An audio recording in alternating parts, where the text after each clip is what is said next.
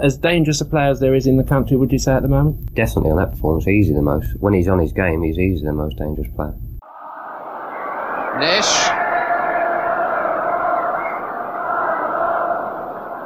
Lee. Interesting. Very interesting. Oh! Look at his face! Just look at his face!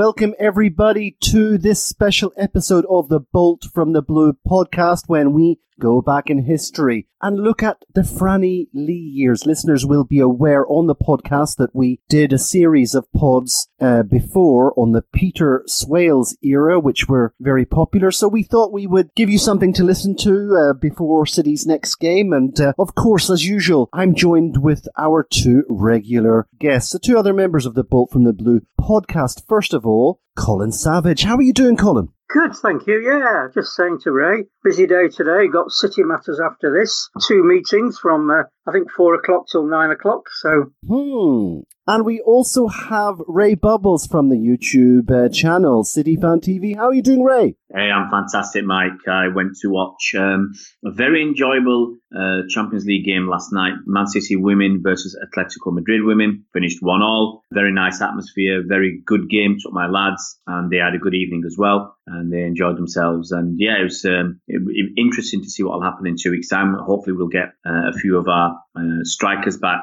And uh, we can do the business over in Madrid. Well, listeners, uh, you might know this already, but uh, the three of us are uh, not spring chickens, I'm afraid, uh, any longer. We've the three of us have all been following City for more than forty years, and uh, fascinating to look back on this era. But of course, it's not just a question of looking at Francis Lee in his time as chairman between ninety four to ninety eight. I mean, that's very very exciting, we'll get to that. But of course, when people think about Francis Lee, and I, I played a few word association games with a few guys at work and said, when I tell you the name Francis Lee, what do you think? What what comes to your mind? They will invariably say uh, Lee Bell Summerbee. That that kind of trident that uh, was very potent for City in the late sixties, early seventies. But um, let me just start off with Ray and, and ask him the same question. Ray, when you hear the name Francis Lee, what's the first thing that comes to your mind? The fight with Norman Hunter. Oh, that was fabulous, wasn't it? Oh yeah, I mean, good old fisticuffs. Um, uh, and I know, I know, times have moved on, but look, looking back at that, I mean, it was uh, probably around the time I was started Sporting City, about 73, 74. I think this was in 75, the fight. But it was uh, um, Norman Hunter was at Leeds. Yeah, it was. I think it was on Match of the Day that, um, and everybody everybody saw it. There's a lot. There was a lot going on between Hunter uh, and Lee. Lee had uh, been fouled by Hunter. Derby got a penalty, and uh, Charlie George scored. And second half, they were basically just punching each other off the ball. uh, the referee stopped the game uh, to I think basically to book the players. I'm not sure, you know, even to this day, if, if people know he was going to send them off or just book them. But as they walked away, they started fighting again, and it was interesting to note that uh, Lee got the upper hand. He got um, Hunter on the floor. And uh, I, actually put out the video yesterday, and I said it was Hunter's teammates probably saved him from a pasting because uh, Lee was all over him. Uh, so that's what really springs to mind first. And then obviously, yes, talking about uh, the triumvirate. Um, I think there was uh, another one video that I put on, on YouTube yesterday was Lee, it was a derby against United, and uh, Lee was showing uh, the referee that the United player had dived by basically doing a big belly flop himself, uh, just to show that this is what had happened. Five or six seconds of fabulous viewing that that dive, and it's quite ironic because people said Francis Lee was the guy who was diving to win penalties. That's why he got the nickname Lee One Pen. The, sp- the spelling was then changed uh, to Lee Won Pen with uh, one O N E changed to W O N to reflect uh, people's uh, skepticism about the um, the veracity of these penalty claims, and they and Francis Lee did have a reputation among supporters of other teams for going down uh, well, a, bit, a bit too even easily. the referee's, even the referee's chief, Keith Hackett, he said he was he had a reputation of falling down easily. Colin Savage, when you think of the name Francis Lee, what's the first thing that you think of, and what comes to mind immediately? Well, I mean, I think of Francis Lee, this this kind of stocky, un- unlikely um, looking centre forward, stocky, small, very pugnacious, a, a bit reminiscent of Carlos Tevez in many ways. A guy who was always fighting for the ball, was always deadly in front of goal. My dad's favourite player, and um, that, that's my memory of Francis Lee. Well, Colin, uh, when we begin to try to tell the story of Francis Lee, where would where would be a good place to start? Do you think? He came to us in October 1967, and he was in the last piece in the jigsaw. So, so uh, Bell and Summerbee were already part of the club. Obviously, Joe Mercer, Malcolm Allison w- were there. What they needed was a goal scorer, a real kind of live wire up front. And they identified Franny Lee, who was playing at Bolton at the time. And it, him and actually Gordon Taylor, who's now the well ex chairman of the PFA, they had a storming game against us in I think a cup game they played, and uh, Lee was identified as the man to fill that gap. Bolton weren't keen to sell. He went on strike, which players didn't really do in those days. But Franny basically had a sit-down protest and uh, forced Bolton to sell him to City, which is why he came in later in the season, October rather than the start of the season. So his debut was against Wolverhampton Wanderers on the 14th of October 1967, and he went on to play through to the 74 75 season. He scored 148 goals in 328 appearances. And up till recently, he set the record of 33 league goals in a season in the 71 72 season, uh, in which he scored a total of 35 goals. It's incredible, actually, the number of penalties he scored that season as well. 13. That's still a record. He scored, was it 15 penalties in the season? 13 it was. 13. Yeah, and that's why he got the League One pen. And he claims he was actually only involved in winning a minority of those penalties. Well, we were a team that played in the opposition's penalty box in those days, so you know getting a lot of penalties wasn't really a surprise. But you know, Francis Lee was this little guy, as I say, a battler. He could twist and turn, low centre of gravity. He had a mule of a shot on him. He could really hit a ball. City fans love a player like that. You know, you think Paul Dickov, you think Carlos Tevez, and Lee. Lee was perhaps the player in the modern era who was the the first player in that mould. He was sold probably a little bit too early. I don't think he took too kindly to that, though, Colin, did he? He didn't take very kindly to it at all. He thought he had um, at least a couple of seasons left in him. He went to Derby, and of course there was the legendary return to Maine Road. Look at his Uh, face! Look at his face! Barry Davies, yes, look at his just look at his face. I think he enjoyed that. The story of City's boardroom in, in, in modern times, certainly up to the 2008 takeover, is a story of, of grudges and and, and um, you know perceived slights. I think Franny carried that forward to his uh, feud or battle with Swales for the club. Why do you think he was sold, actually, Colin? I'm not quite sure. Maybe it was a money thing. Maybe it was kind of breaking up the side, getting rid of some of the players who were more vocal. I'm not really quite sure. It, it was not popular, that's for sure. Ray, when you started watching City, would uh, Francis Lee have been gone by then? Were you just a couple of years uh, too late to see him play or to Yeah, to watch him on even on TV? Yeah, I think. Um, I mean, I was probably watching football as, as much as I could in the mid to late seventies, uh, when I think Liverpool was starting to uh, exert their dominance, and so I spot, started spotting City because my cousin was a City fan. My biggest cousin, our eldest cousin, he was about four or five years older than me. And yeah, it was cool just to be doing whatever your cousin was doing. And I was very fortunate because uh, he, both his family and my family were uh, the rest of them are Reds, whether the, uh, of the Anfield or Old Trafford persuasion, they were all Reds. So I was very fortunate in about 73, 74 to start supporting City just because of my cousin and my uh, closeness with him. And for that, I, I'm uh, ever grateful uh, to him. So I missed obviously most of what Franny Lee's time at, at, at City. Um, you know, the recollection isn't great. So my first thoughts of him would have been after he'd left when I was I was crazy into stats and numbers and figures, and you know, no wonder I ended up as an accountant. But I would look back into history and and, uh, and what players had done, uh, not just City players, but you know, milestone moments in, in football, um, like attendances and stuff. And so Franny's obviously Franny Lee's name would crop up because it wasn't in the too uh, distant past. And I was um, very big on going to the, the library and getting loads of books on football and looking at stats um, and, and numbers um, and reading autobiography, biographies, anything I could get on football and cricket, basically, and, and other sports too. Lee, his name obviously would crop up again and again because for about, was it six or seven years, he was really top dog at City, and City were, for most of that time,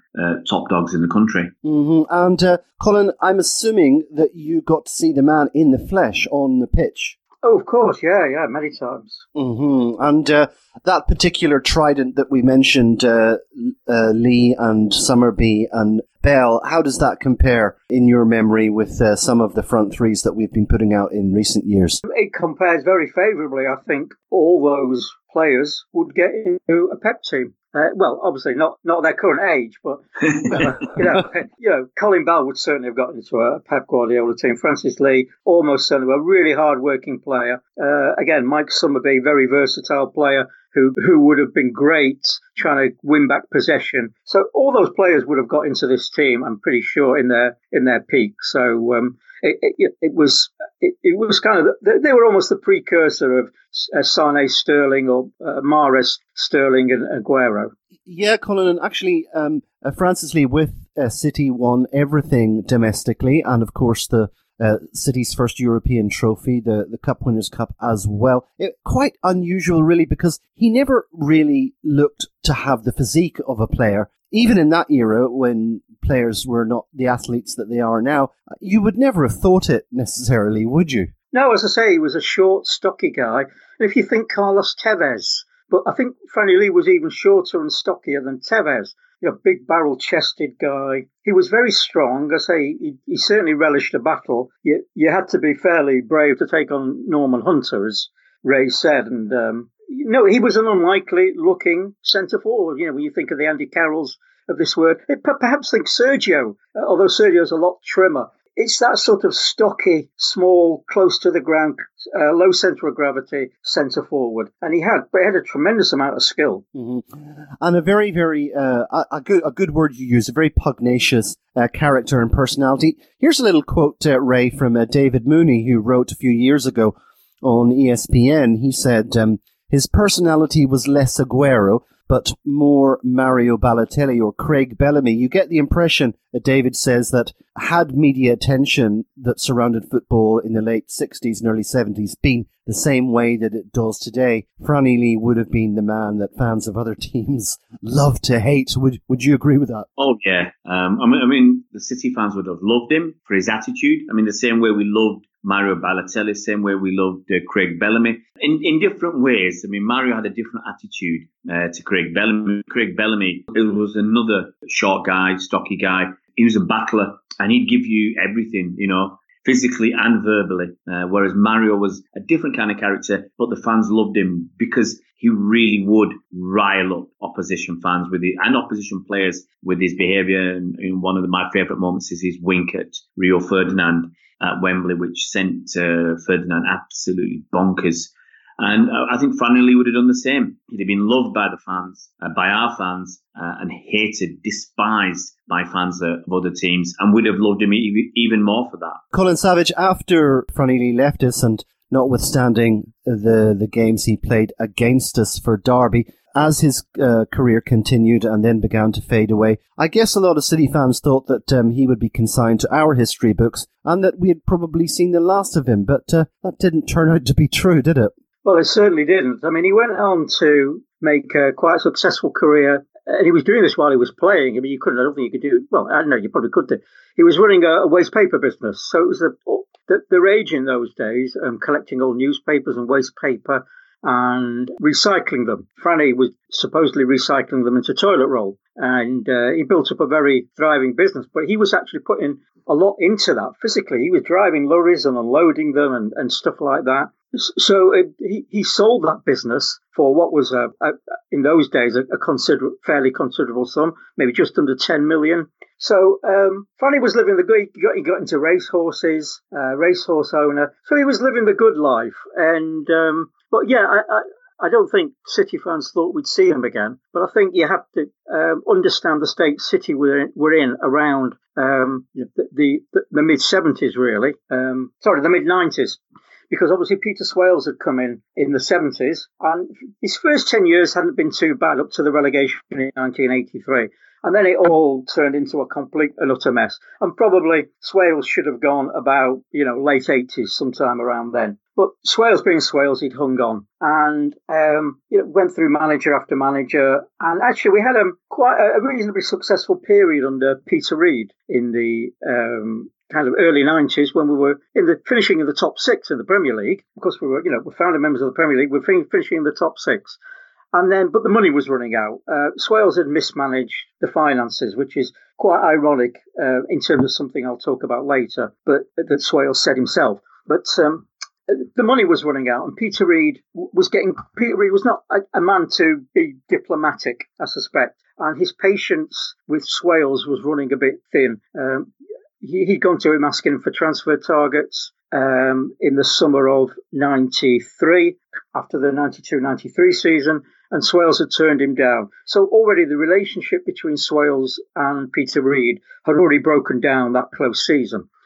The, the start of the 93 94 season wasn't a good one. And uh, I, I vividly remember taking my son for his first visit to Maine Road and we were playing Blackburn, who were who went on uh, under um, kind of Jack Walker's chairmanship at that time was pumping money in, and they were going to go going to go on to win the title the following season. So they were uh, they were a good team, but they they absolutely humiliated. Well, it was a two 0 humiliation at Maine Road.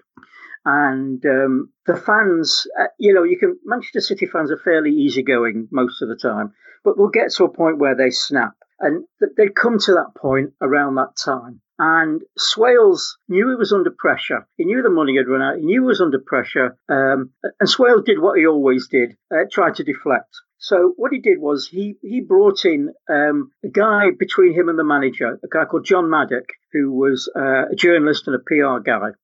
And um, this didn't go down. This this I don't know. It, it, you know, you can look at this in two different ways. Swales um, wanted someone who was full time, basically a chief exec. Uh, whether John Maddock was the right man, I, I don't know. Uh, but the fans saw it as Swales um, putting someone in, knowing that things were about to get hairy, putting someone in as, as a lightning rod. So, so Maddock was the lightning rod, and um, Peter Swales. This game against Blackburn, I always, I always remember. Um, the game was, say, we were terrible. I remember my son, who would have been uh, six or seven at the time, saying, um, "Was it August '93? Uh, 86? Yeah, he would have been six. I remember him saying quite loudly, "This is boring. Why can't we go and watch Manchester United instead?"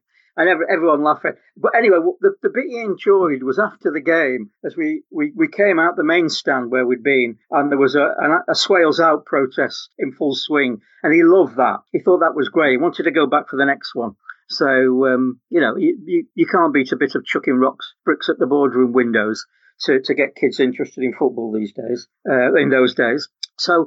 Uh, anyway, uh, Peter Reid was given a press conference and af- after the game, and John Maddock stormed into this press conference and went on this quite bizarre rant um, about how he had full control and um, he could sack managers if he wanted. He didn't need the chairman's permission. Um, and, and, frankly, he made a bit of a fool of himself. And more importantly, he made a bit of a fool of Peter Reid. And, and then um, Reedy was sacked a couple of days later. It was really, I mean, for me, it was really poor uh, for what happened to Peter Reid because he he'd taken City to fifth, fifth, and ninth. Yeah. And that ninth, I think, um, if, if I uh, remember correctly, was you know we were just um, a stupid loss. I think we lost the last game of the season at home to Everton. Uh, uh, I think if we hadn't something like six. So he, you know, Peter Reid was doing, I think, a pretty good job uh, un, under the uh, circumstances of having Peter Swales as uh, as his um, boss. And I, I, you know, I, I thought it was really a poor show to sack him after four games of the season. Okay, it hadn't started well, but Reid had proved himself uh, for me in the previous three seasons with with our um, our performances, our finishes. We were we were a reasonably decent goal scoring team, um, and, and, to get rid of him, I, I, you know, obviously I wasn't aware of as much of what was going on behind the scenes, but I just, as a fan, I, I just found it very bizarre, and I, I found it wrong. Well, I think most I, can quite understand. I mean, I think Peter Reid is probably one of those managers, and there are many of them who come into a club, have a good three years, and then it, you know, the, the, the ideas run out or the players get used to it. Uh, and having seen that the way we played at the beginning of that 93-94 season, I can kind of understand why he might want might have wanted to sack Peter Reid. So, but it was the way it was done. It was the John Maddock thing. Um, and then it was the fallout from that really which, which started things going. And I think the players, the players were happy with Reid. The players certainly weren't happy with the sacking. The fans weren't happy with the sacking. And even even if, if Swales thought that would deflect attention from his shortcomings, he was completely wrong because the press, even the press, turned on him. There's an interesting couple of quotes I picked up. James Lawton, who I think was writing in the Mail, um, said, I happen to know John Maddock as an amiable, intelligent man, but as a football man, I'm not at all sure he would qualify to run my local pub team. Which kind of, if you look just across the city, um, you might see parallels. Uh, and even John Maddock's best man, who was uh, James Mossop, who was a veteran Express journalist, even he turned on Maddock. And Maddock didn't speak to him again. He was, Mossop was Maddock's best man. They worked together. And uh, I don't think they ever spoke after after Mossop turned on him. And, you know, we were used to Swales swapping managers. I think it was the 11th time Swales had changed manager. Uh, but this time, the, the fans had snapped. You know, the, the worm had turned. It was, it was in some ways a straw that broke the camel's back. And they could have, but they still could have rescued the situation, possibly, if they got the right manager in to replace Peter Reid. What they came up with, who they came up with, was Brian Horton. Brian who? now, funnily enough, I met Brian uh, last month at my local supporters club. A, a really lovely guy, um, and he he was only at City. You know, in, in a long career in, in playing and managing, he only spent two years with us, and you, you could have forgiven him for having a bit of a grudge against the club. But he clearly loves the club, despite the fact he only spent, I think, 10% of his career, maybe even less than that, with City. He clearly has a love, great love for the club. And, and when you think of, you know, the situation he was in, you could say you could understand him not being in that situation. But of course, Brian Horton was a, a fairly, he's a lovely guy, and I think he had some decent ideas. But he was the wrong man in the wrong place at the wrong time. It's and, interesting, um, Colin, isn't it, that after Reid was ushered out, Tony Book had his last ever spell, and he had five spells as caretaker manager. Care to take a guess, Colin or Ray, about how long Tony Book had uh, the caretaker job this final time? A little something. One day, guys. One day. One the, day. the 27th of August, 1993. The day after uh, Reid was uh, ushered out the door, Tony Book was the caretaker manager for one day. And then after that, uh, just as Colin suggested, um, oh, Peter Reid, uh, sorry, Peter Swales, uh, of course, had a reputation of going through managers. But under uh, Franny, Brian Horton, Alan Ball, Asa Hartford, Steve Coppell, Phil Neal, Frank, Frank Clark, and finally uh, Joe Joe Royle, uh, Colin. So very quickly, Swales out um, changed to forward with Franny, didn't it? Well, yeah, I mean, um, I say this was the catalyst really for everything that came. The Reid sacking was the catalyst for everything that came later. And in, in early September, I remember we woke up to the news that Franny Lee had announced via the media, uh, I think it was in the Mirror, um, Lee had announced he had a consortium together that was going to take the club over. And this was, you can't imagine, you know, if you weren't around at the time, you can't imagine the joy this brought to City fans. I mean, well, you can, you can imagine it because you think back to 2008, September 2008, and the rejoicing among City fans was on that sort of scale. And, um, but, but back in 93, it was, the context was a very unpopular chairman. Colin, how long had that been going on? The whole forward with Franny uh, movement had that had, had that started a good deal uh, before No. Swales No, was no. kicked out, or was it was it quite a sudden thing? No, no, no, no. It was. Um, it, it didn't start, uh, if I remember rightly. I, I tried to track this down with a couple of guys I thought were involved, but they said they weren't. But it didn't start till, till Lee Lee announced his bid. It, up to then, it was just a purely swales out and God knows who else coming in. But uh, the forward with Franny movement started very much uh, only after Franny announced his intention.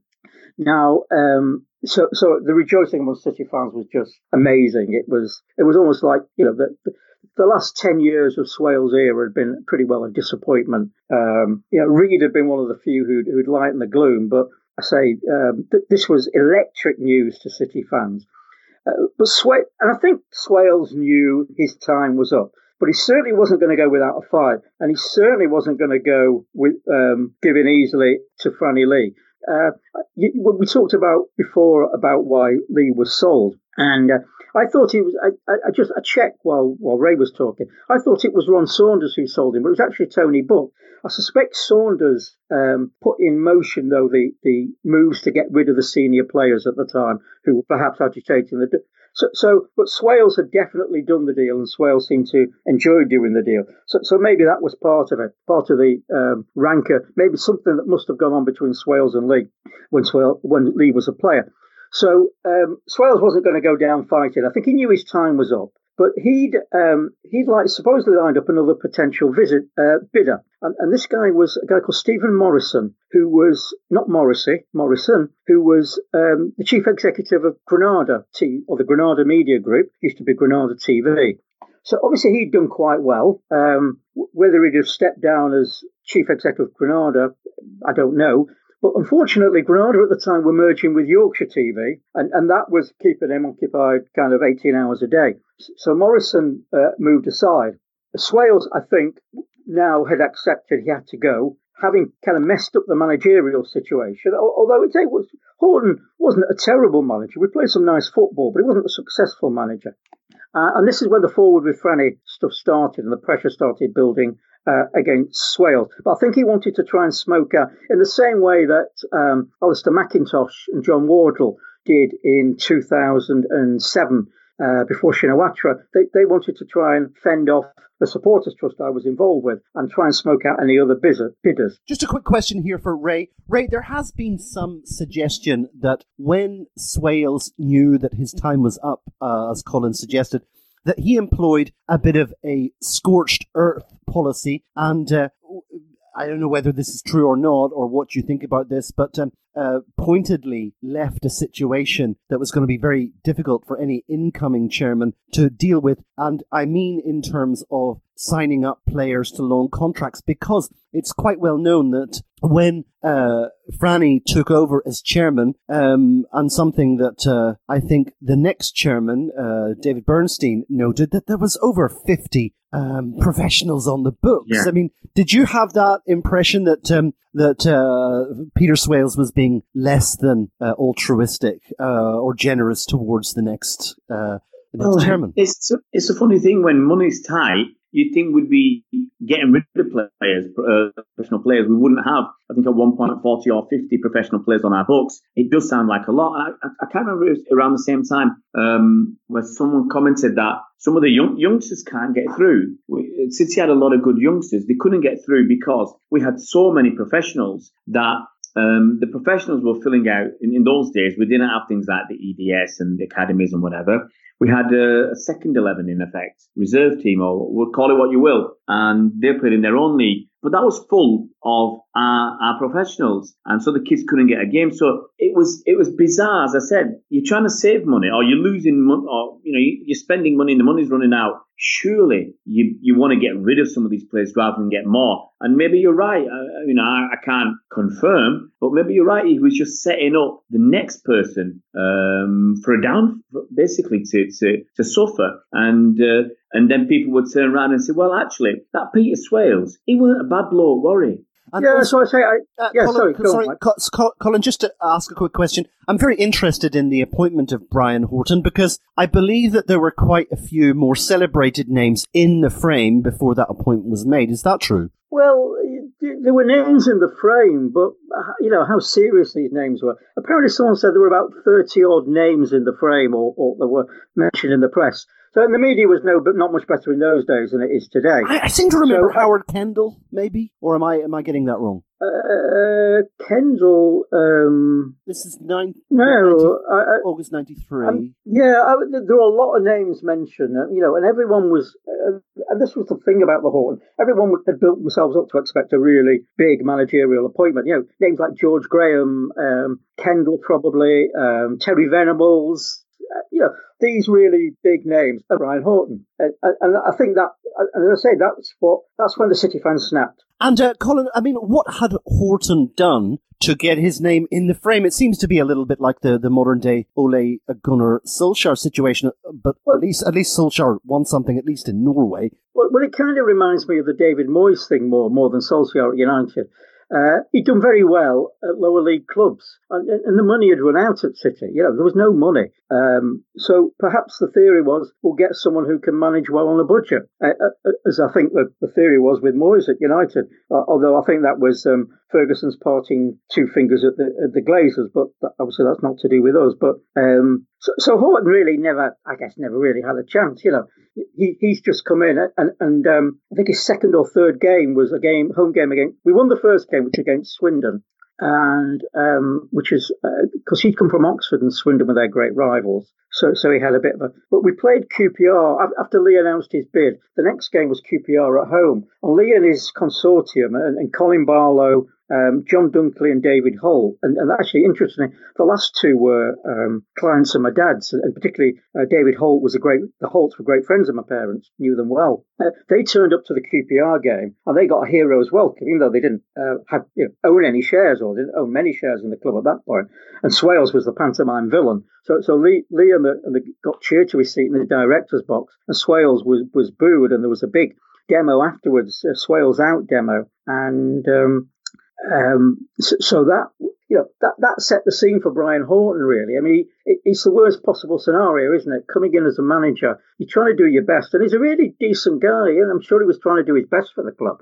But he, I say he was the wrong person at the wrong time, and um, uh, you know when you've got the threat of a takeover, and uh, what what what, what new, unless you've done spectacularly well as a manager, generally the first thing the chairman, new, a new incoming owner or chairman will do is look at the manager and say, "Is this what I want?"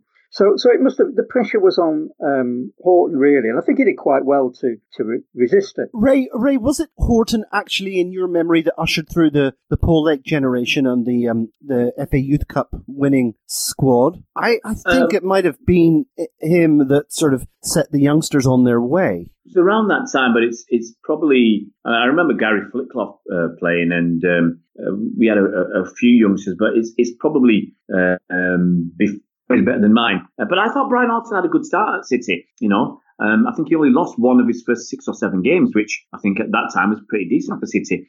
I think we drew a few, but we won a few as well. Um, and it, I, I, I, that initial um, two or three months actually looked, uh, you know, um, that he was he was making a difference um, up till about October, middle of October, and then suddenly, I don't know if it w- was that pressure uh, of maybe somebody else coming in, uh, but suddenly our results started to turn, and we lost a whole a bundle of games. Um, you know, and it kind of put us back um, quite a bit that season. Mm-hmm. And actually, um, Colin, I'm j- just reminding myself of, of of just some of the the great names uh, of our team at the day.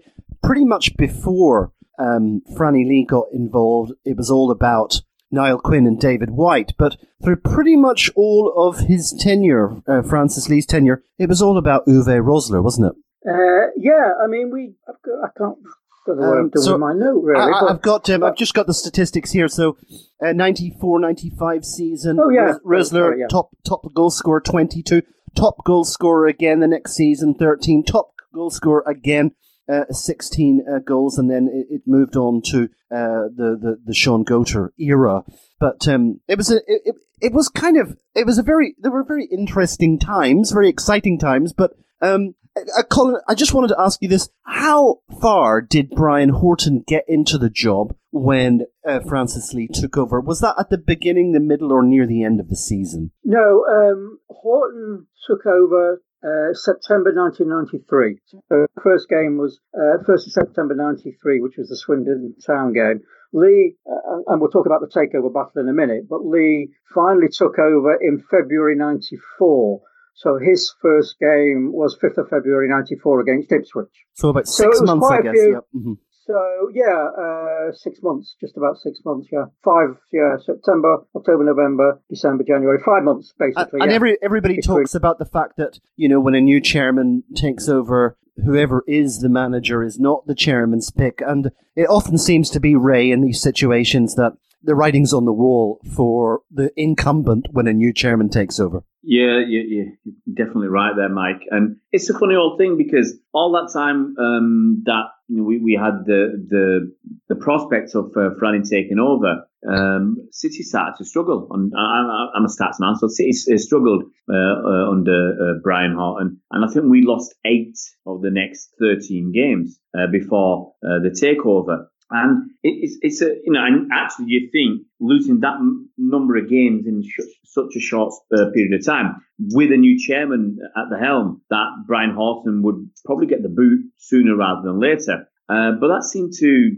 galvanise City a little bit. And uh, from the 5th of February onwards till the 7th of May, we only lost three more games in the league. I mean, sadly, we didn't win too many. We won about five and we drew a lot. But it, it kind of, um, I don't know, it, it, did it put pressure on, on Franny Lee not to sack Brian Horton? Because Oh, yeah. we've actually done quite well. Yeah, yeah. Colin? Well, right, yeah, yeah. I was going to say, um, kind of, I was going to wanted to step back into the takeover battle, which was Yeah. quite bitter, and there's a lot, lot of stories about that. But It's, yeah, a, it's a shame Um, though, Colin, isn't it? when- Because we remember Horton. He, he was always decked out in that kind of shell, colourful shell suit, the five o'clock shadow.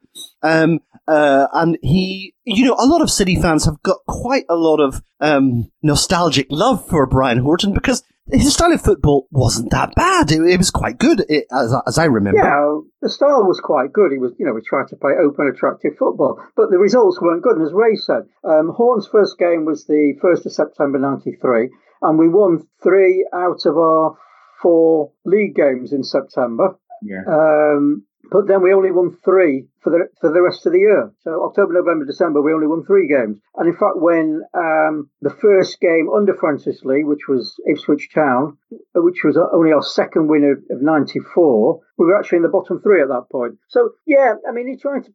You know, I can see both sides. Brian Brian Hart was a nice guy. He tried to play football, but he wasn't very successful at what he did. I think I worked out. I've not worked it out once. He, he had about a 33% win ratio as manager. And, and when you look at and you look at the team, I, I noted the team that that game against Ipswich we won um, in uh, February '94. The team was um, blah blah blah blah blah. Where have I put it? So we had Tony Coton in nets. We had uh, Richard Edghill, Stevie Lomas, David Rocastle, Keith Curle, Michel Vonk, Carl Shutt, Mike Sheron, Carl Griffiths, David Flitcroft, uh, and Terry Phelan. No, not a bad team at all. What, what, you know, how we ever got in the bottom three with that team, I think perhaps, perhaps it says something about what was going on off the field. But you know, perhaps you know, trying to play attractive football is one thing. Playing attractive football and winning is uh, another thing entirely. Now, guys, just before we get into the very exciting boardroom battle that that uh, Colin alluded to, just to give a bit of context, let's see what the three of us were doing at that time. Now, we're talking about 1993, and of course, uh, Franny Lee was there from 94 to 98. Now, I remember at that particular time, uh, did my first degree and then did my first undergrad degree. And in this period, 94 to 98, Ray, what were you doing? Where were you? Ah, Can you remember? uh, oh, I, I can. Rem- I can remember. I know you guys know my memory's like a sieve, but I can remember some of the stuff I was doing. The mid Uh, and- 90s. Exciting times. Yeah, I can remember exactly what I was doing. I'm, I'm trying to uh, lie to you and think of something exciting and exotic and daring. Um, but actually, I was an internal auditor. I just started a career as an internal auditor um, after passing my account- final accountancy exams. I worked up in Yorkshire. Looks like City about- could have done with you then. um, um, maybe, maybe not. If you go and ask my employers at the time, um, I had a tumultuous relationship with the first one, um, and then I moved down to London in nine, summer of '95 to work at a university there as a senior internal auditor, no less. Ah, the I summer of 95. years, so- Oh, my goodness. So it was a long, long time ago. When I was, uh, yeah, it was oh, blimey. Um, you make me think it was a, that was a long time ago. we were in our Uh, 20s, Ray. We were in our 20s. Oh, my gosh. Uh, um, yeah, still, still in my twenties. It was good times, good, um, good times. Uh, not so much on the pitch, some poor times on the pitch, but good times off the pitch. Colin Savage in the mid 90s. What were you doing? What were you up to? I was um, working, uh, probably the happiest I've been professionally and um, kind of in, in, in my personal life, I guess. Um, you, you were work, were you not working with one of the big banks back in those days? No, I was working actually for an insurance company, but insurance company that started off very small but had grown very big. Uh, and I was playing a key role in that. I was um, uh, doing strategic stuff there. I was delivering um, crucial management information systems. You know, I, I was uh, really a, the golden boy, one of the golden boys of the company. Oh my gosh, And, if uh, only we had had yeah, yeah. Ray and Colin in on the scene in those days. Yeah, that- we've got accountants and we've got financial specialists. My goodness, why didn't they bring you in, guys? Come on. I know, I know, I know. We could have done a great job.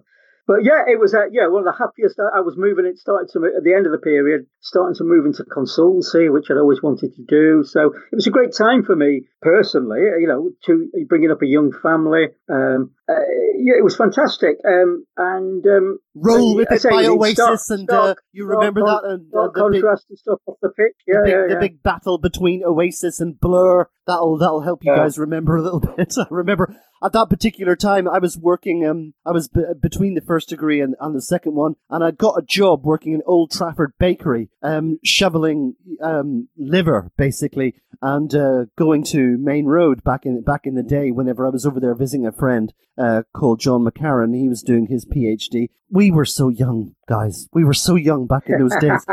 But anyway, that was a that, that was a slight diversion. But Colin, eh, we're we're we're very interested in this boardroom battle, and uh, something I I didn't have access to, but you know something about it, don't you? Well, yeah. Um, as I say, to, to set the scene, Francis Lee had announced he was making a bid. Um, Swales didn't want Francis Lee. Um, I don't think he, he was definitely the bidder of last resort. He he knew his time was up, and he and he said as much.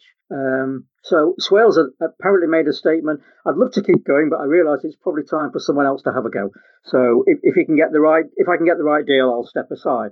Now, um, but he, I say he didn't want Lee, Uh, and this is where the battle started. So Swales was definitely trying to smoke out uh, another bidder. Uh, there was a big split in the boardroom between the Swales's um, allies in there and, and the ones who thought he ought to step aside.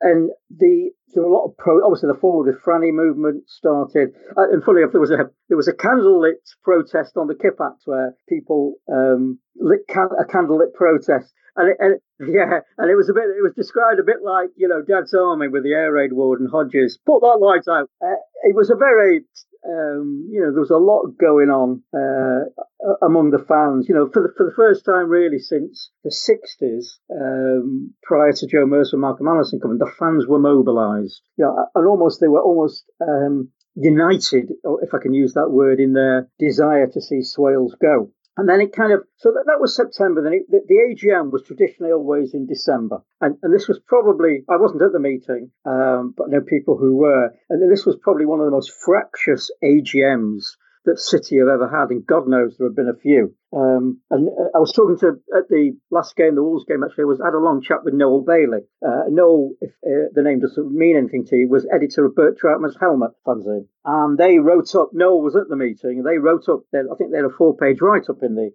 in uh, oh, uh, Electric Blue. It was at that time before it came Bert Trautmann's Helmet, and they had a big write-up of the AGM. And apparently, um, Dave Wallace, my, my my pal Dave Wallace, who's now King of the Kipax editor and was back in those days, um, he tried to attend the meeting. He had some ch- shares transferred to enable him to tender as a shareholder. He was turned away, claiming there were irregularities in the transfer.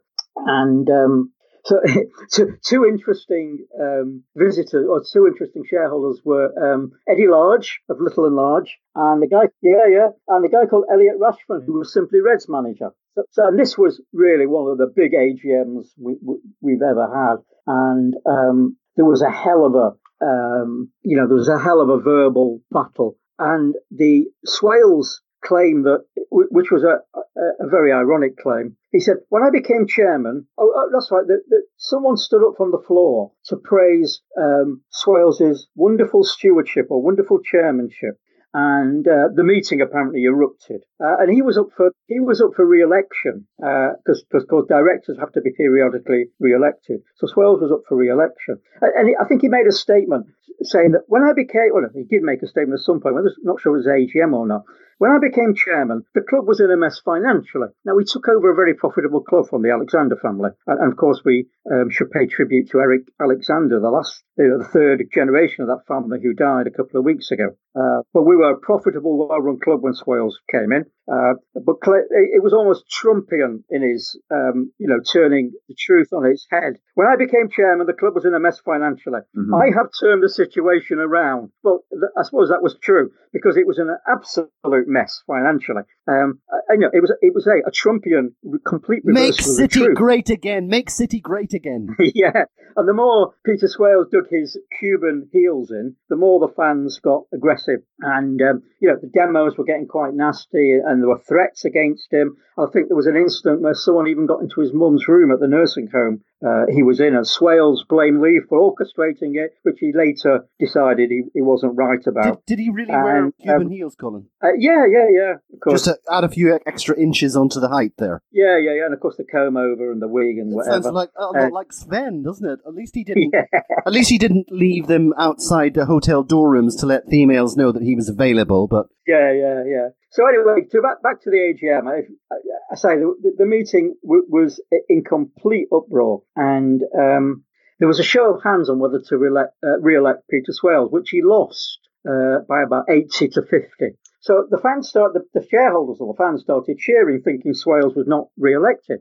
But in fact, the vote then went to uh, um, shares, and of course, Swales and his um, cronies had the majority of the shares. So actually, he was re-elected. But um, Elliot Rashman is um, was uh, particularly vocal, and I, I must read some of the things he said. He said, shareholders are irrelevant. The club is half developed, a corner shop in a world full of supermarkets. City are a Bovril and wagon wheels club. In any other business, the chairman wouldn't still be there after 20 years. If you go out on the playing fields of Manchester, what do you see written across kids' shirts? Sharp, who are United sponsor, of course, more than brother. And if I was Greenalls, who were one of our big backers, and if I was brother, I would be questioning whether you're really capable of taking us into the 21st century. I suspect not. I'm just an ordinary fan. I'm 41 and I've been supporting City for 31 years. Anyone under 20 doesn't know success. And another shareholder said, the chair should provide leadership and inspiration. And with all due respect, Mr. Swales, your reputation is, is in tatters. Your credibility is low. And I would heard, urge you, on behalf of all the fans of this football club and everyone here, that you talk to Mr. Lee and his consortium because we do need leadership and we're not getting it at the moment. So, um, Colin, this this sounds very much like it reminds me very much like that famous statement of Geoffrey Howe whenever he turned his attack on Margaret Thatcher in the in in the in the House of uh, Commons, and uh, uh, must have been an astonishing response to that. Uh, well, well uh, you know, the, the, the Geoffrey. They always said about Geoffrey Howe it was like being savaged by a dead sheep. But I mean, the anger of the fans was real. And of course, Swales, Swales could see that. He knew it was time to go.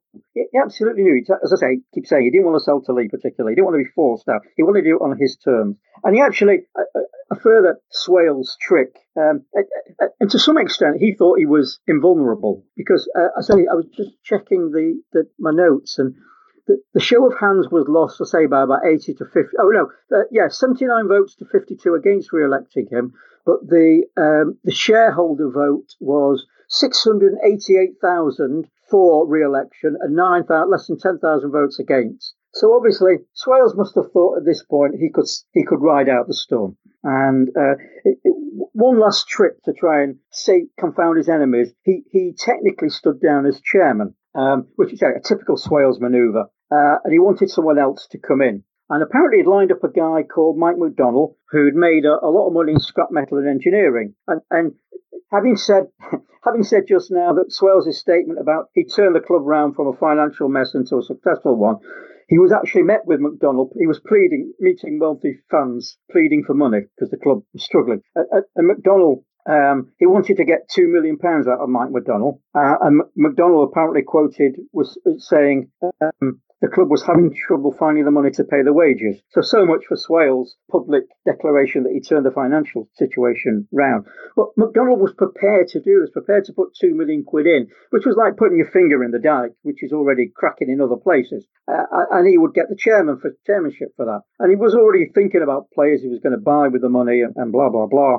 And then Swales went to the board uh, and put this to the board. And this is where it really got um, kind of uh, things really got serious.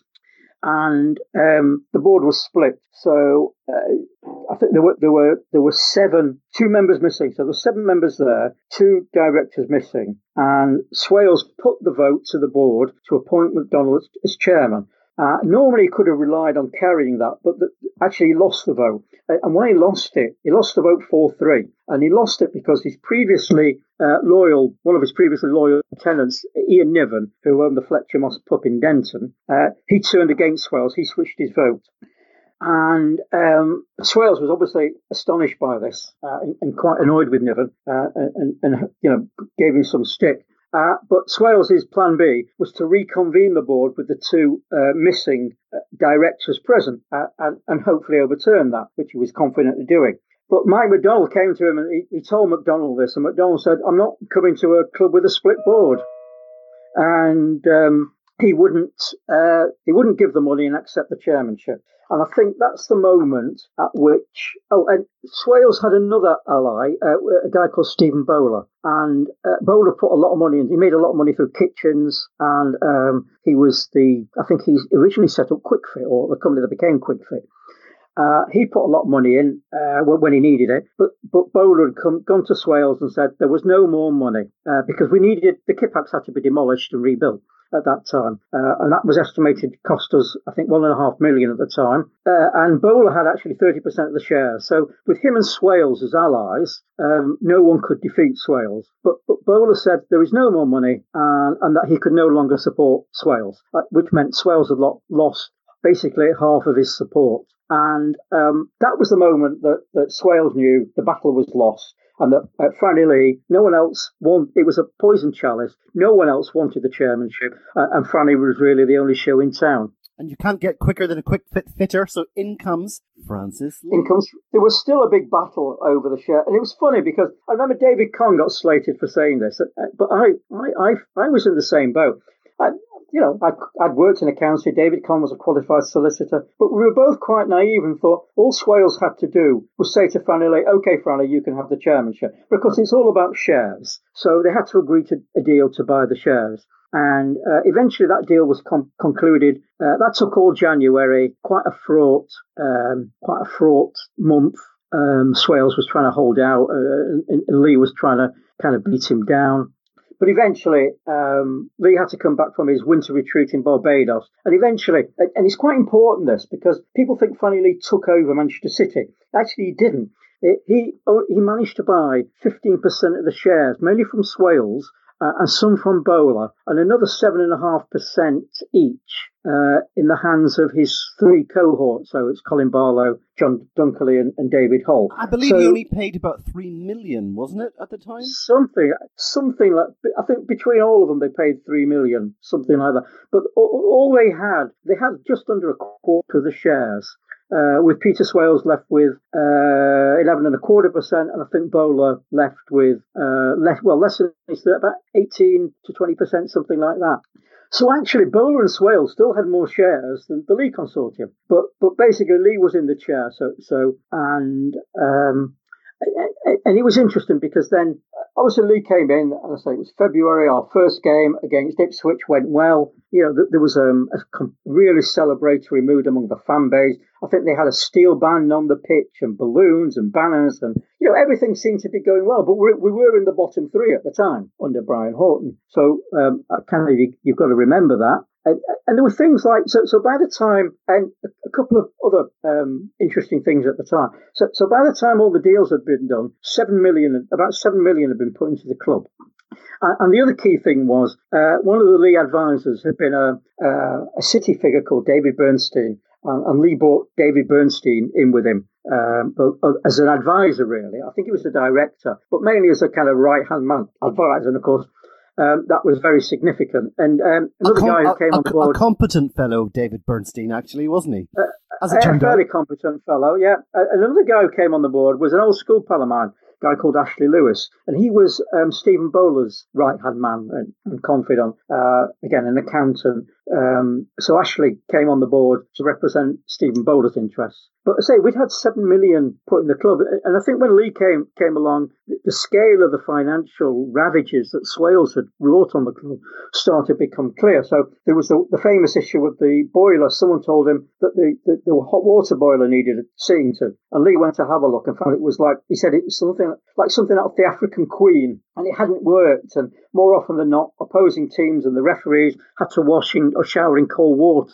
And it would cost fifteen thousand pounds to replace or repair, and we didn't have the money. We didn't have fifteen thousand pounds Now to let's repair let's just it. let's just bring in Ray at this point. Ray, I'm going to give you a quote and see if you remember this because I did. Uh, it turns out that um, that uh, despite his um, status as the uh, toilet paper king, um, he didn't quite have the funds of, of someone like Jack Walker, and I particularly remember this quote, and I know Ray, you'll remember it too. This will be the happiest club in the land. The players will be the best paid, and we'll drink plenty of champagne, celebrate, and sing until we're hoarse. But Ray, um, the only singing, the only hoarseness was from the, the, the, the fans yelling at the quality of the football. Um, in the aftermath of that, do you remember that quote, Ray? I, I remember reading the quote, uh, maybe not at the time. Um, I remember reading the quote, and then you look back and you think you're just asking, you're setting yourself up for a fall. Oh, really? Um, for it, begging for it, wasn't it? the fall was huge. Um, you know, I mean, I'm sure we're gonna we'll go in, in, into that in a lot more detail, but from being at the nether regions of the uh, Premier League um, to dropping down into the you know within space of a couple or three seasons into the third tier of English football. That wasn't the kind of football we were expecting, and, and we were certainly drinking champagne. Um, it, it was totally the opposite. hmm Colin Savage, um, that's when I first, when I was that age, that's when I first uh, found out the true meaning of the word bellicose. Um, Fra- Franny Lee had had a habit at the time of producing these uh, statements that would be worthy of of Brendan Rodgers, uh, like times ten on acid. Well, yeah, I mean, we did talk about trying to get Franny on this, but I, I suspect that wouldn't have been very productive. But um, yeah, I mean, uh, Francis had a, a view of things, and um, He was old school. uh, he, he- yeah, yeah, he was, you know, obviously, and I think, to be fair, I think, I think he had genuine intent. I, I, I think that the, the, the kind of end plan was to turn the club around, get it on a, a sound footing, get it up the league, and then float the shares or sell it on.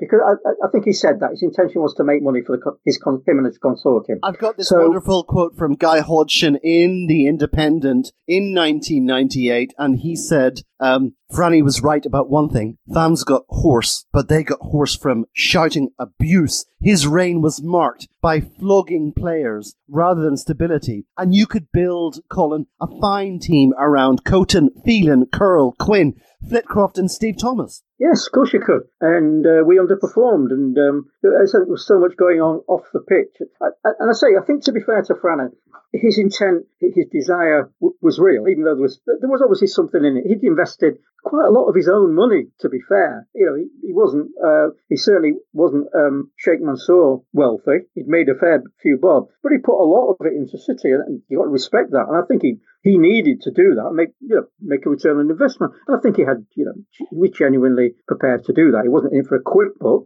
I think he loved City, wanted to do something, but He was in for I both. think, well, well, I think the problems were too great. You know, it needed a lot more money, and, a lot of his time is about trying to raise money, share issues, and stuff like that. Now, some of that was to perhaps protect his own investment, but a lot, a lot of it was because we needed the money. And I think, I say, the issue of the boiler, we couldn't service, repair the boiler for fif- sake of fifteen thousand pounds. We, um, he found out that the social club, which was on the, cor- the corner of the uh, the main stand, the north stand, uh, had been sold by Peter Swales to Greenall's Brewery. And Greenalls were one of our big backers in Swales' time.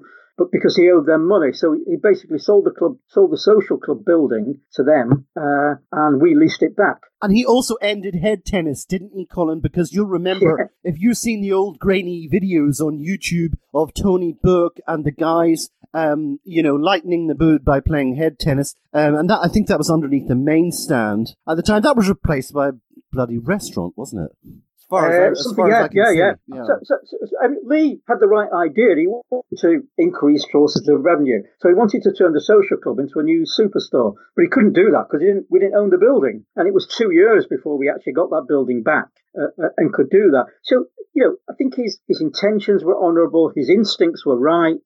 Whereas Swales had been left behind i- i- in what he wanted to do for the club. But I think the scale of the problem was just simply too great. And I think his bellicose, his rather optimistic sometimes statements, bellicose statement, um, didn't help the situation. Yeah, I had I to look. I had to look um, that word up in the dictionary. But uh, uh, Ray, um, he, he, it's funny the parallels, isn't it? Because um, we've got our own Sheikh Mansour, who who came to one game, but more or less stays uh, out there in the Middle East. Um, uh, um, I seem to remember, wasn't it Antigua that um, that he had his base? The the chairman Barbados. Franny Lee- Bar- uh, Barbados. in Barbados, and he would he would um, he would fly in and um, take a look around the place and uh, deliver his judgments. Um, that that's how I remember it. Was it the same for you, Ray? Well, I, I mean, I'm just going to say that you could tell um, another example of why of, of the how poor City were. I think the players around that time, either Swales, end of Swales, towards the end of Swales, or the beginning of Franny, they they said they had to take their own crisps onto the bus, onto the team bus.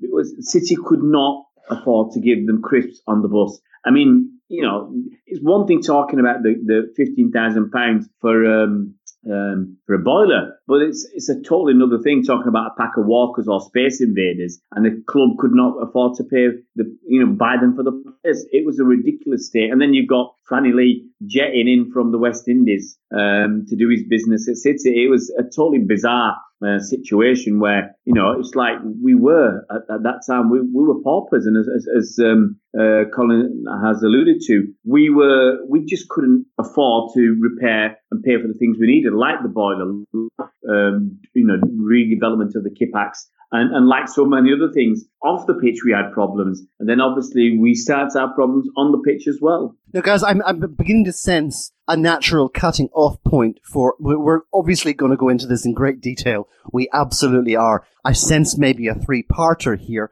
but I, I want to go on and I want to, if possible, get through Brian Horton and Alan Ball before we make the cut off.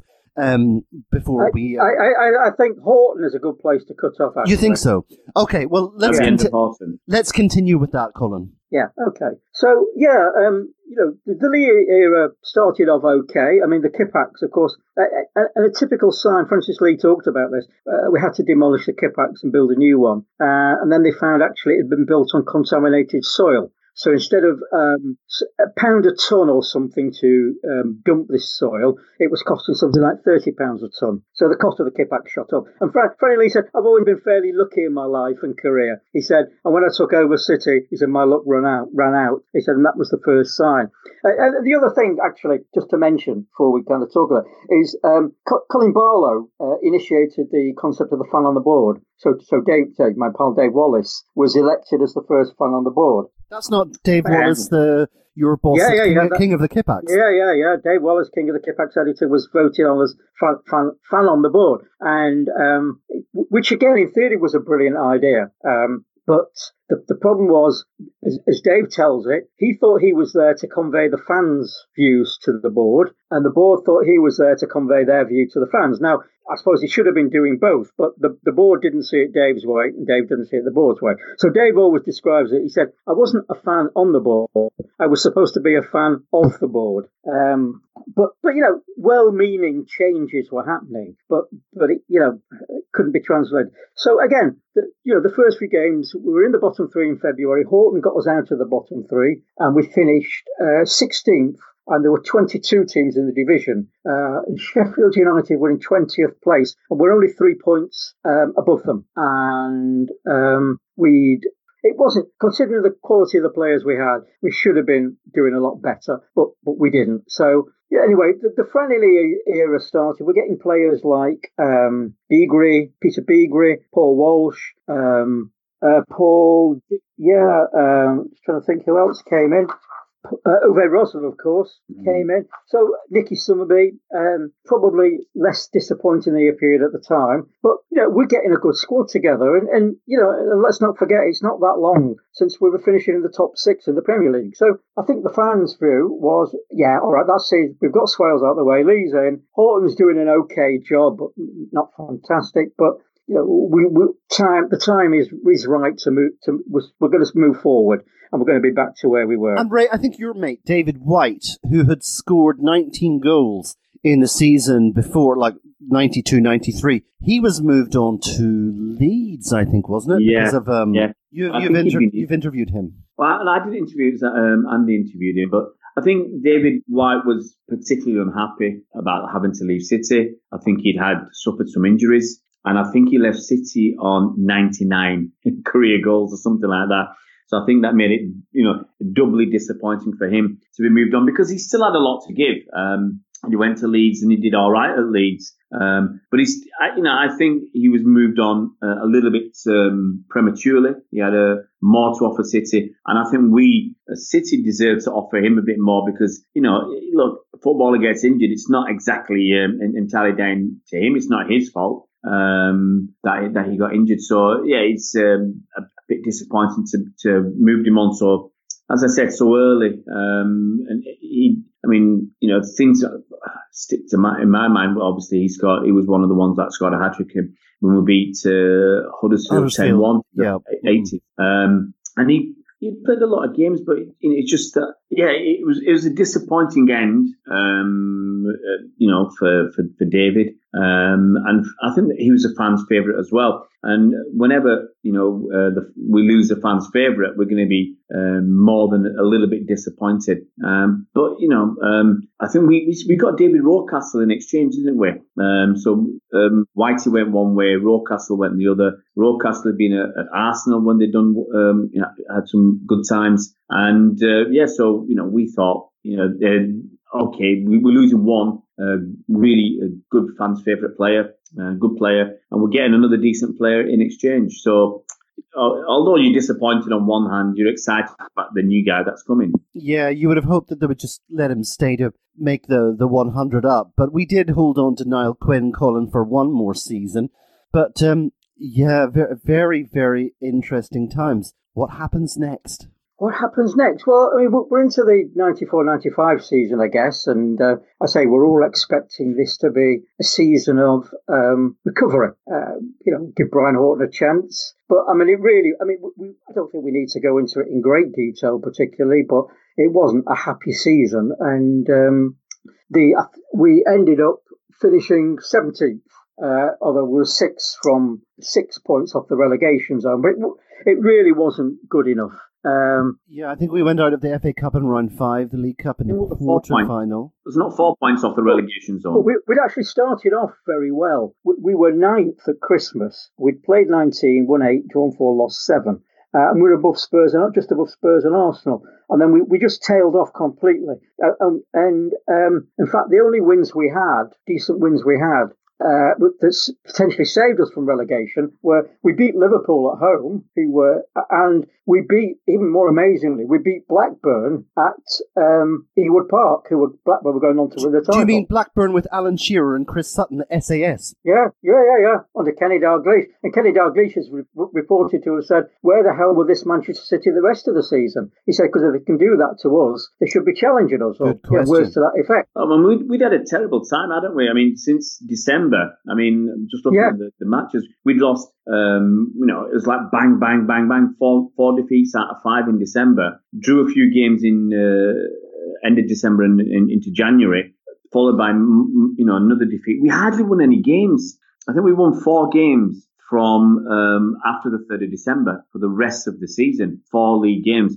And you know we got beat left, right, and centre. Uh, oh, okay, you expect to get beat by United, but we got beat away at Leicester, uh, away at Chelsea, uh, away at Wimbledon, Palace, um, Spurs. I mean, they were bang, bang, bang. Those three right after each other, and uh, we were at the end of it. We were we lost the last two games of the season as well, so we were lucky to avoid relegation. I think overall. Well, we were, yeah, having been, you know, well in the top half at Christmas. In fact, the last game was um, 3-2 Yeah. against QPR, though we lost. We, we were on the wrong end of that scoreline, which was to uh, echo another game um, a few years later, of course. Uh, the- almost on the same day, 14th of May. Here's an interesting little uh, uh, factoid for you guys. I remember this period so well because in the uh, summer or the early summer of 1995, there's me coming up to graduation.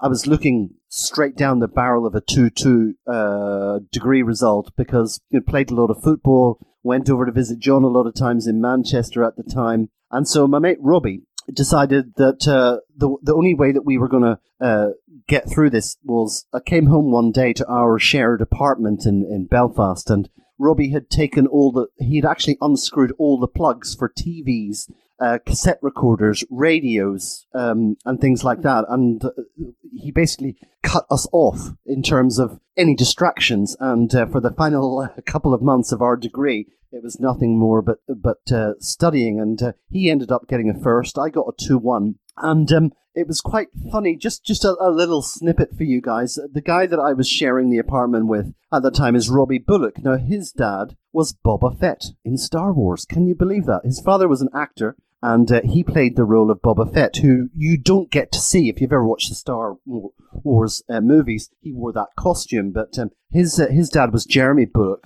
who was um, a, a, noted character actor, and uh, this was c- coming up towards uh, nineteen the the, the the the early summer of nineteen ninety five. And um, guys, a lot of people think that um, I've, I've talked to a lot of young fans, and they seem to have got the impression, Colin, that it was uh, Brian Horton who took us down, but it wasn't Brian Horton that got us relegated, was it? Uh, no, it wasn't. I mean, we finished that 94-95 season. I say, uh, and in fact, that, if we'd won that QPR game, we'd have finished 12th, which would have been exactly mid-table. Um, and, and whether that would have made a difference, I don't know. But I think I think Franny Lee was really itching to get rid of Brian Horton and get a big name manager in, one he felt was more suited to, to kind of sit. Wonder who he could have been thinking of. well, gosh, yes. Um, and, and, and so, so Horton was out really, and um, probably you know 12, 10th to 12th was probably about right for uh, for where we should have been. But even the sacking was, was mishandled because um, there was a rumor going around that the um, Horton was going to be sacked, and the club outright denied it in the morning. and then and formally in the afternoon. Reminds me of Mark Hughes. No, no, no. It's like Baghdad Bob. There's nothing happening here. There's nothing happening. And then suddenly it happens. yeah, yeah. yeah. So, so that was the end of Mr. Horton, and of course, um, it's put say it's probably a good place to to wind this up because I've really got to go off and do one or two other things now. But um, Yeah, that is a good place Yeah. to finish. But we guy- we were we were expecting uh, a big name, more in fitting with the, the standing of the club, and and but the problems were only just starting, of course. I mean, And- come on, Colin. We we got ourselves a World Cup winner. now, guys, isn't it? Isn't we'll it? we'll Isn't talk it, about that next time. Isn't it funny, guys, that um, a lot of I, I, re- I read this a number of times during those years where players would question the legitimacy of the manager, and they would say something like, "Where's your middles?" And Alan Ball, the next guy, we'll talk about this on the next episode, of course. But uh, here was a guy who could um, who could actually throw down the medals, Colin. A World Cup winners medal. That should have shut Yeah, people yeah, up, yeah. shouldn't it? Really? well, you know, I, uh, I remember watching a few years ago, rewatching that 1990, 1966 World Cup final, and Ball was incredible. He ran for 90 minutes, Oh, yeah, he and was um, he was great. he was fantastic. And you know, he'd, again, he you know. He'd won World Cup medals, he'd won league titles, he'd won everything, and he was a great player. But you know, as we've seen from um, Fergie's golden generation, if we can call them that, great players do not necessarily make great managers. Mhm. Guys, this is a perfect time for us to um, to finish off the pod. But listen, this has been unbelievably exciting for me. This uh, nostalgia and um, the time when my uh, support for City really got solidified. But um, absolutely fantastic from from you two guys. What I think we'll do is we'll stop it there. We'll release the pod and we'll see how many uh, people really enjoy to listen to this, and we'll take it up with Mr. Alan Ball and, and his medals in the next um, podcast. But it's been ab- an absolute pleasure uh, going down. I hope uh, Colin and Ray have felt the same, and we hope that that transmits our enthusiasm transmits to you guys, the listeners. So we'll stop here, and we will uh, just express our gratitude to Ray. Ray, thank you so much for coming on. Oh, Mike, you just—it's been fantastic to re- remember some uh, some of the bad times. We're trying to push them into the darkest reaches of my uh, what's left of my sozzled brain and uh, focus on the good times that we're having now. I mean, uh, it's actually quite fun that people, you know, we lose a game uh, against Wolves and people you know, on social media, you know, wailing and crying and and complaining. They don't, they don't, they've never had it so good, as um, someone once said many years ago. Colin, um, how excited are you for uh, part two? Because do you think we'll get through to Steve Coppell by the end of the next one? I'm sure we will. Yeah, yeah. I mean, like, uh, part two is like. I mean, this was just like the teaser, really, it really was. for part two, and uh, everything that went on. You know, if you thought the Swales out forward with Franny stuff was um, was good, wait till we get to Dave Makin's um, BBC Radio Manchester rant. Thank you so much, Colin, for coming on. Pleasure. Speak to you soon.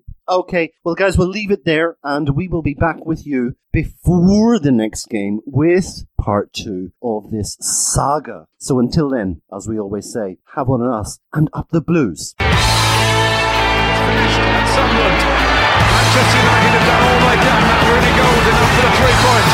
Manchester City are still alive here. Balotelli, Aguero!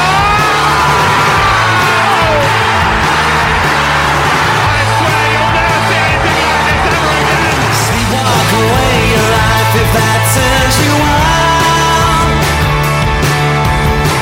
A moment. Look away and it's gone. It's about time that your mind took a holiday.